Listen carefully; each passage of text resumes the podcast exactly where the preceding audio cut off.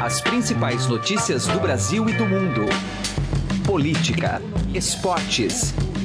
Informação com a credibilidade do maior jornal do país. Estadão Notícias. Olá, tudo bem com você? Eu sou Emanuel Bonfim e está começando a partir de agora mais uma edição do Estadão Notícias, nosso podcast com análises, entrevistas e informações sobre os temas mais importantes do momento no Brasil e no mundo. O programa de hoje discute o cenário eleitoral numa entrevista com o professor de Ética e Filosofia da Unicamp, Roberto Romano. Para ele, Joaquim Barbosa terá muitas dificuldades para se viabilizar ainda que tenha aparecido muito bem na última pesquisa eleitoral que foi publicada neste domingo pelo Datafolha. Romano cita a falta de experiência e traquejo político do ex-ministro do STF como os maiores impeditivos de sua candidatura. Ele chega a compará-lo com a ex-presidente Dilma Rousseff, que surgiu apenas ancorada na popularidade do ex-presidente Lula, mas não tinha exercido nenhum cargo eletivo até então. Romano acredita que Ciro Gomes terá mais condições de deslanchar na campanha do que Joaquim Barbosa. Na entrevista concedida ao apresentador Raíssen Abac, ele ainda fala sobre uma marina ambígua, o PSDB dividido e o vácuo de poder do PT sem a liderança de Lula. Tá imperdível. Confira ainda nesta edição uma análise sobre a transição de poder em Cuba, que deixa de ter um Castro na presidência após mais de 60 anos para ter um civil, Miguel Dias Canel, o que não significa uma mudança no teor da ditadura socialista, lembra o professor de Relações Internacionais da USP, Alberto Pfeiffer, entrevistado aqui neste programa e você vai ouvir logo mais. Você pode assinar o Estadão Notícias tanto no iTunes quanto em aplicativo para o Android e nos seguir também nas plataformas de streaming Deezer e Spotify. Mande seu e-mail para podcast@estadão.com. Ouça e participe. Estadão Notícias. Política.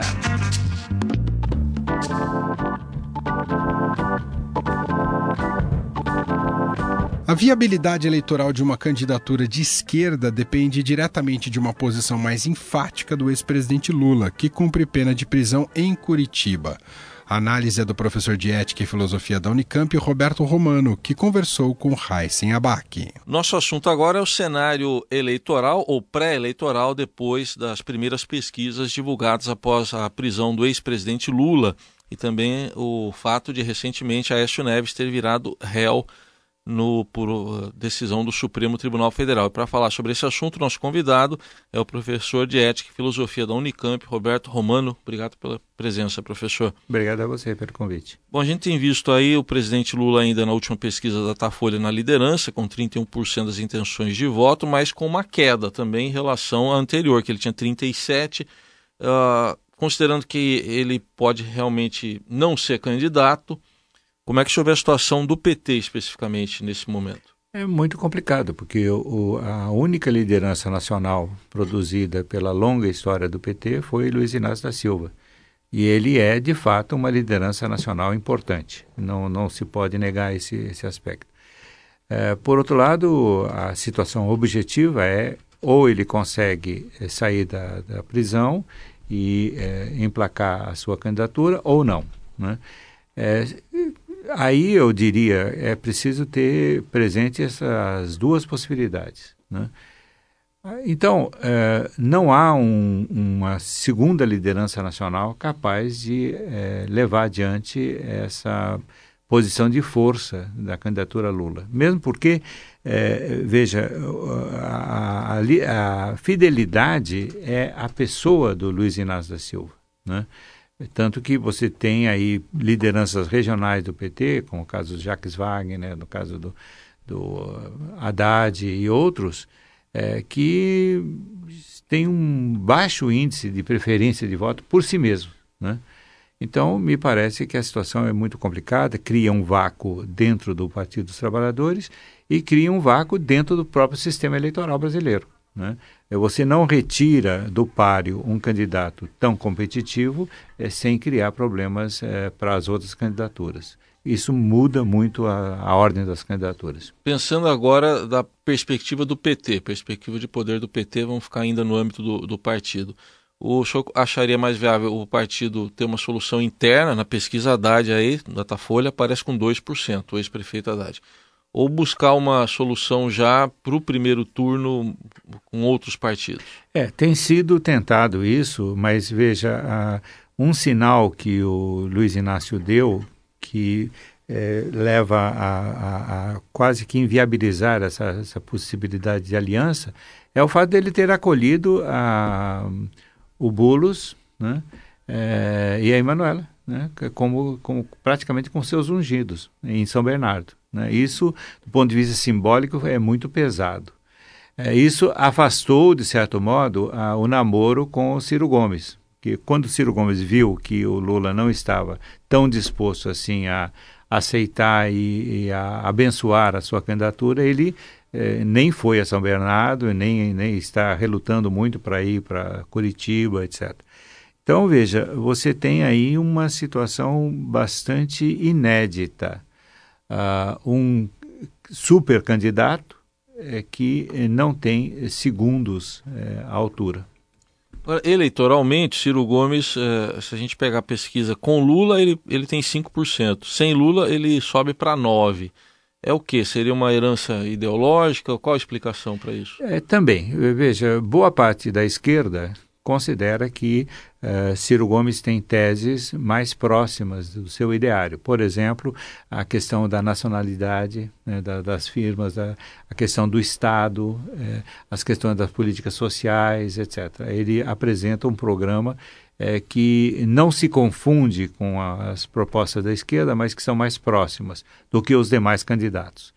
Ah, por outro lado, é preciso lembrar que ele é candidato há bom tempo e, portanto, é, é, é uma pessoa que, é, digamos, cujo nome não é ignorado. Né?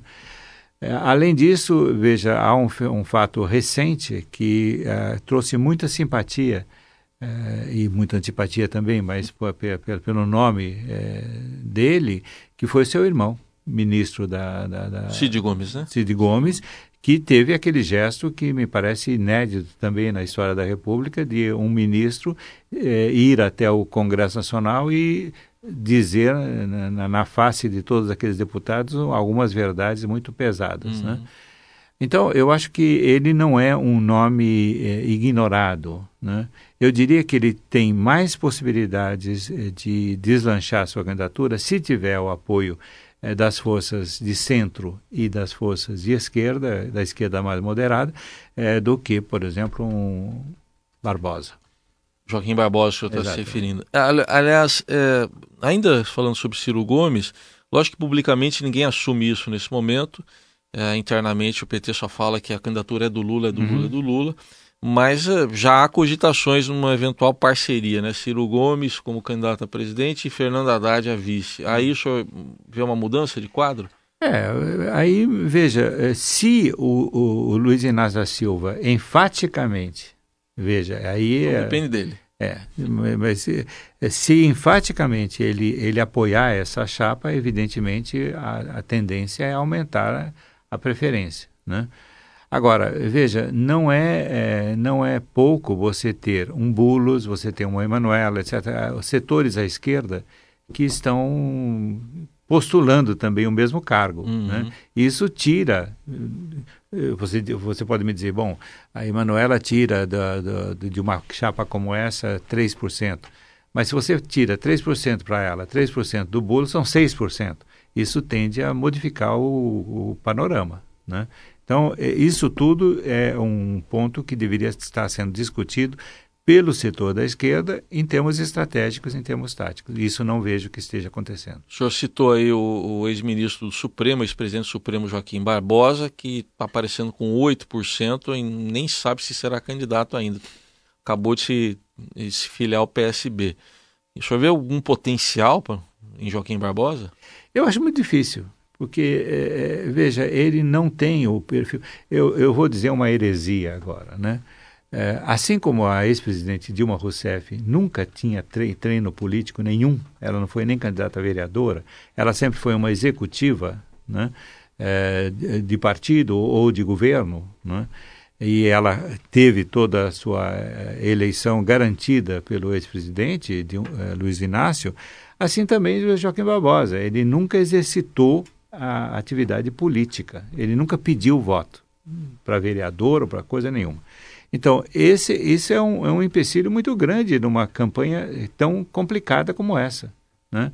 onde é, todos os candidatos deverão é, procurar o eleitor, né, propondo coisas, pedindo voto, né, e não sendo imperiais. Né? Eu, me parece que o grande problema é está aí. Uhum. Em relação a candidaturas que aparecem mais à frente, sem Lula, como Bolsonaro, com 17%, Marina, com 15%, uh, eles têm uh, potencial para ampliar esse teto? Eles são, lógico que eu estou falando de duas vertentes completamente diferentes, mas tem essa, esse potencial? É, veja, o Bolsonaro tem uma, uma, uma mensagem é, simbólica e uma mensagem doutrinária extremamente bem forte e bem marcada. Né?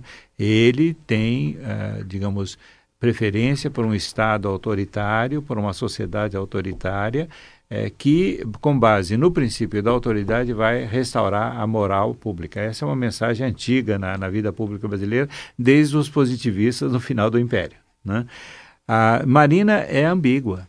O problema, de, me parece, maior de, da Marina é que ela tende a, a, a dizer coisas que não são propriamente claras e, e evidentes. Né? Ela tem um discurso que é muito difícil de ser é, traduzido em palavras de ordem, por exemplo. Né? Além disso, do ponto de vista propriamente das alianças, ela tem apoio de vários setores da sociedade que são é, incompatíveis. Né? Interesses de grupos financeiros, né? interesses de grupos industriais e interesses dos ecológicos, etc. Então você tem aí um, um problema sério, o que mostra, inclusive, a, o, a, a, pouca, digamos, fiabilidade e, e, possibilidade de crescimento da, da rede né? que é um partido que até agora não, não disse para que veio, inclusive do ponto de vista eleitoral. Professor, e os tucanos, como é que ficam nessa, nesse contexto todo, levando em conta agora o fato de Aécio Neves ter virado réu? Ele não estava aí em nível nacional para se, se, apresentando, mas é um nome que foi o último candidato tucano e quase conseguiu. Exatamente. Veja, isso mostra o drama do, do, do, do PSDB. O PT e o PSDB surgiram como grandes partidos da ética. Isso quem, quem conhece a história dos partidos políticos brasileiros sabe que o PSDB surgiu aqui em São Paulo como um protesto contra Orestes Quercia, que era o dono do MDB e que era acusado de corrupção. Né? Então, eh, surgiu como um partido de intelectuais, de pequenos empresários né? e de políticos insatisfeitos com o PMDB. Ah, essa, esse lustro de defesa da ética foi se desgastando em 40 anos. Né? E, uh, no caso, uh, as divisões internas do, PM, do PSDB são claras e notórias. Nós estávamos falando há pouco uh, do episódio, dos episódios Anas, Dilmásia e e, quem votou em, em Lulécio. Quem né? votou em Dilma e Anastasia, é isso, para governador. Exatamente, e, e votou Lula em pra... presidente e, e Aécio, isso. né? É, o que foi um, um elemento que, digamos, diminuiu ainda mais a possibilidade de cola interna do, do PSDB, né? Uhum. Então ele é um partido dividido, né? É, é aí talvez o, o, o ex-governador Alckmin tenha razão a saída de, de, de Aécio nesse momento não prejudica muito porque nunca ajudou muito.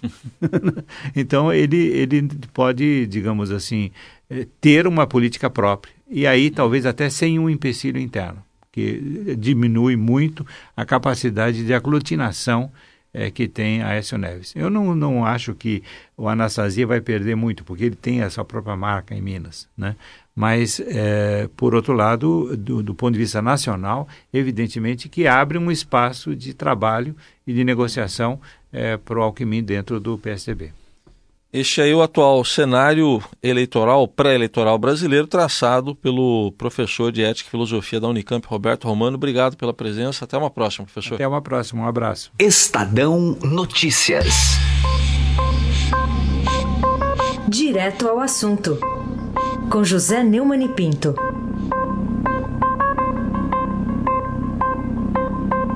Circo circula nas redes sociais um vídeo absurdo em que a senhora Gleisi Hoffmann, presidente nacional do PT, desfia um monte de mentiras mentiras a respeito da situação de Lula como presidiário e, sobretudo, do Brasil. O Brasil é uma democracia, uma democracia que tenta se fortalecer, apesar desses ataques. Esse vídeo foi uma entrevista, um pronunciamento é, gravado para El Jazeera, a televisão árabe.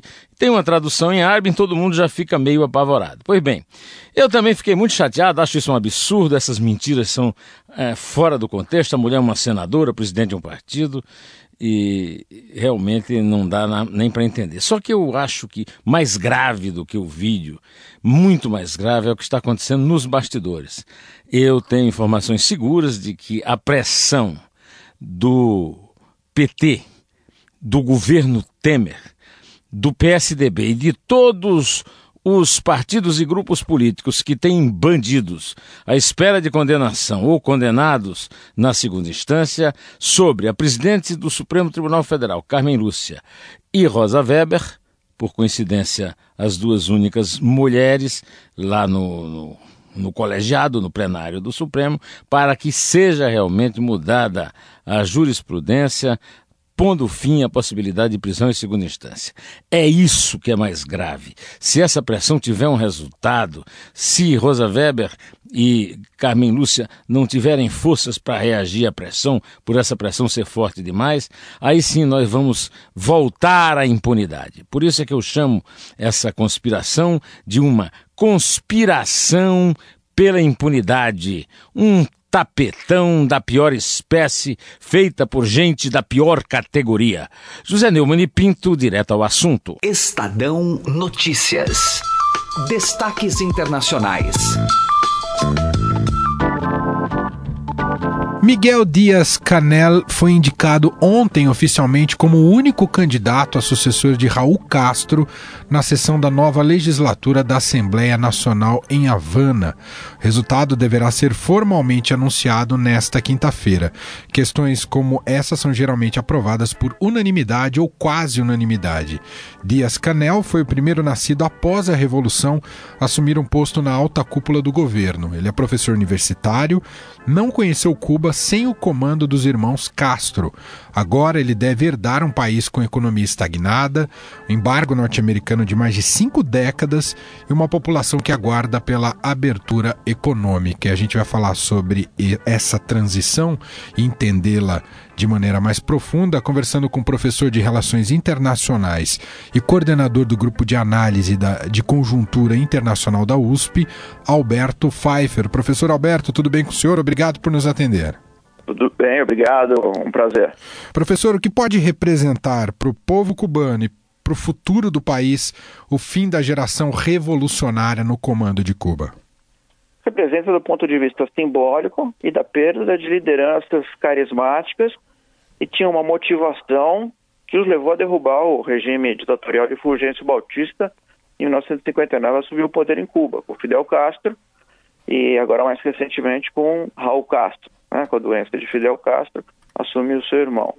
Então, essa geração, com esse carisma, com essa capacidade de convocação e de mobilização, termina a sua permanência no poder executivo, mas continua dando as cartas em Cuba, controlando o Partido Comunista. Mas do ponto de vista de mudança de regime, não acontece absolutamente nada. Miguel Dias-Canel é uma continuidade com uma geração mais nova do regime socialista cubano. Quer dizer, mais moderação não dá para se esperar, professor? É a transição mais bem controlada que nós temos notícia nos últimos anos, né? Talvez, aliás, como é característico dos partidos comunistas, né? Em China também temos uma transição que não foi, a transição foi uma super permanência, né, uma hiperpermanência de Xi Jinping no poder, com alteração inclusive da Constituição eh, chinesa, e agora com esta transição em Cuba, que, repito, é uma transição de geração de nomes do presidente, mas não é uma transição de regime. Professor, a pressão econômica de um, de, da questão da social e da desigualdade que vive Cuba, essa pressão econômica não pode forçar mudanças no espectro político mais profundas ah, no, nos próximos anos, professor? A população de Cuba, via de regra, aceita a situação econômica. Tanto é que se vê mais manifestações, grandes movimentações oposicionistas em Cuba. E, pelo contrário, a economia nos últimos anos, com exceção do ano passado, que teve uma pequena queda do PIB, tem crescido.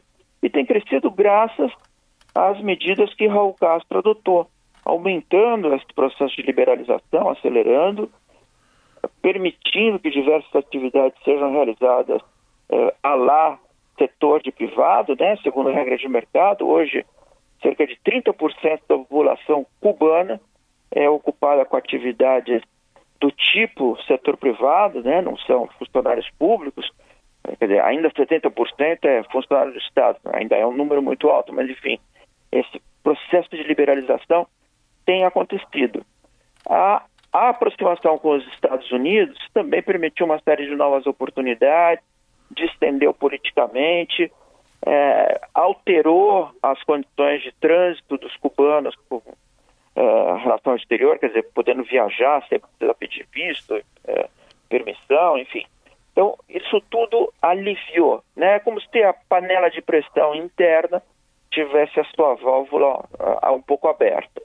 Não chega a, hoje a situação econômica de Cuba a ser um determinante para se pensar que a população ficará melhor ou quer algo muito mais do ponto de vista econômico. Querem, claro, mas não estão preocupados tanto com mudança de regime, mas sim com mudança pessoal de destino, que muitos cubanos fazem hoje, já que está mais facilitado, é emigrarem, irem embora.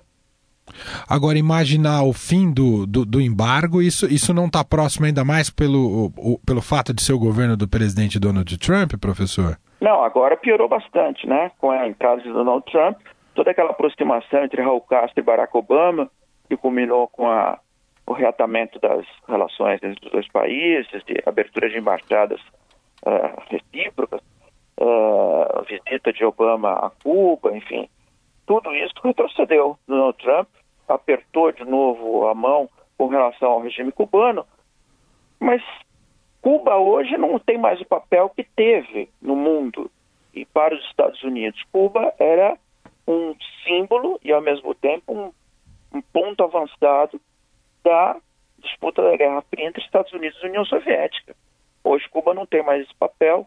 Cuba recuperou um pouco de protagonismo com o, a ascensão de Hugo Chávez ao poder na Venezuela, em que Cuba foi a principal parceria ideológica, eh, emprestou uh, consultores, né, assessores militares de políticas públicas a, a Hugo Chávez, mas eh, agora com também o encolhimento da capacidade de atuação externa na Venezuela, na Venezuela de Nicolás Maduro, assolada por um cataclisma social que nós estamos vendo aí os resultados, hiperinflação, fome, refugiados, também a Venezuela passou de ter em Cuba um, uma alavanca para sua expressão externa. Então, Cuba hoje é um país, entre aspas, normal. Ele é, é um país ainda com um regime ditatorial, é, herdeiro da lógica da Guerra Fria, de economia socialista, uma ditadura, não é uma democracia, infrações aos direitos humanos, mas não é mais aquela pressão, nem interna, nem do ponto de vista do seu papel externo que teve até alguns anos atrás. Professor, para concluirmos, se o senhor pudesse resumir o que, o que, do ponto de vista histórico, o que fica dessa era Castro em Cuba, dessa, desses quase 60 anos de governo Castro em Cuba? Fica o exemplo de experimentos que não deram certo. Um enorme sofrimento da população local, grande incerteza, instabilidade dos espaços regionais em que eh, Cuba está inserido, quer dizer, para a América Latina tem sido um elemento de instabilidade. Uh, fica na história essa, essa página, nessa página de algo que não deu certo. Alguns podem dizer, ah, mas Cuba deu certo porque os indicadores sociais são muito positivos. a saúde em Cuba é muito boa, a educação em Cuba é muito boa. Sim, mas outros países também têm esses tipos de indicadores, conseguem ter expressiva educação, saúde pública, segurança e ao mesmo tempo conseguem prosperar. Seu povo é livre, empreende, tem liberdade de trânsito, viaja pelo mundo, coisa que para os cubanos é a vida em uma prisão, a vida de pessoas educadas, com boa saúde, entre aspas, né, porque é uma saúde pública generalizada, mas é uma saúde de tecnologia de ponta, mas são pessoas, como eu falei, encarceradas, vivem numa prisão pelo seu país. Muito bem, ouvimos o professor de Relações Internacionais e coordenador do Grupo de Análise da Conjuntura Internacional da USP, Alberto Pfeiffer. Professor, muito obrigado pela participação aqui em nosso programa. Um grande abraço. Obrigado, igualmente. O Estadão Notícias desta quinta-feira vai ficando por aqui. Contou com a apresentação minha, Emanuel Bonfim, produção de Gustavo Lopes e participação de Raíssen Abac. O diretor de jornalismo do Grupo Estado é João Fábio Caminoto. De segunda a sexta-feira, uma nova edição deste podcast é publicada. Tem tudo no blog Estadão Podcasts. Estamos também presentes na Deezer. Procure por este e outros podcasts do Estadão por lá. E seu comentário e sugestão pode mandar para o nosso e-mail podcast@estadão.com. Um abraço para você, uma excelente quinta-feira e até mais. Estadão Notícias.